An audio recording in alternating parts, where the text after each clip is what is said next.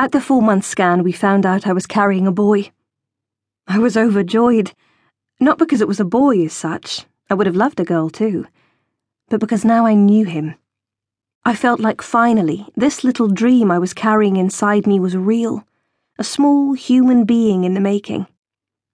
We chose his name, Leo, after my father. I was in love already. But for some reason only he knew, Ash started drifting away from us again. The baby moon was over. It happened slowly, over a few weeks. More meetings, more trips away, silence creeping between us like ivy up a wall. I had no energy to challenge him, to question him. I needed him as my belly grew bigger and I stepped into uncharted land but he just wasn't there anymore. The last five months were so hard, but something in me was resolute and focused. This baby was all that mattered, and my little Lara. I would be strong for them, no matter what. I don't know what's happening to him. I don't know why he's changed, I said to Anna. We were sitting at her kitchen table, Marco playing at our feet. He seemed to have accepted it, he even seemed happy about it. Oh, who is that? Is it for me? Marco was handing me his toy phone. Yes, for Zia Rita. That was his nickname for me. Zia meant auntie in Italian, so Zia Margherita had become Zia Rita, which never failed to make me melt inside. He was the only person in the world allowed to shorten my name. Hello? Is that Marco? It sure is. He threw his little chubby hands up in the air. Marco and Pietro had a hint of an American accent because their dad was from Colorado. Maybe it's just a phase, Anna offered. Maybe. I agonized over Ash's change, but I couldn't bring myself to ask him what was wrong. I was too frightened to hear that what was really wrong for him was that he'd gone back to square one, and once again he didn't want this baby. Maybe he's nervous, that's all, she said unconvincingly. I could see she didn't believe what she was saying.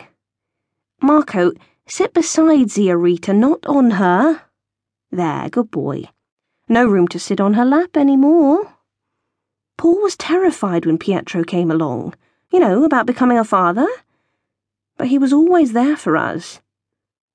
Paul is a good man. And Ash isn't, she said and looked up to study my face. Anna and I were very close. We had been all our lives, and I knew very well she'd never been sure about Ash. She often said we were like two different species. I'd always known that, always, but it never worried me before. I was too in love to even suspect it could one day be an issue. His reaction to my pregnancy had completely thrown me. But I seemed to be the only one who was surprised. Anna certainly wasn't. Of course he is, you know that. It's just that he's never been like this. He wasn't that keen on adopting Lara, I seem to remember. I felt my stomach churning. I didn't want to remember that.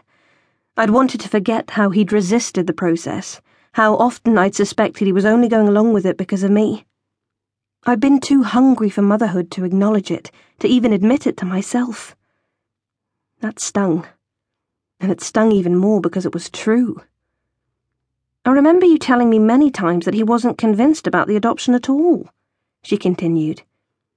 You seem to have removed this from your memory like you've pressed the delete button on it. Look, I'm sorry, she said, seeing my face crumple. I don't want to upset you. Zia Rita, look! Marco had wiggled down from his little seat and was handing me a Spider Man costume. Oh, that's a fancy costume. Shall we put it on? I busied myself slipping it on him, trying to hide my disquiet. Anna was right. Ash had dragged his feet about adopting, although I didn't like remembering that. He eventually came round and embraced the idea, but right at the beginning he'd had his doubts. Better head back, I said, fighting back tears, and I rose to go.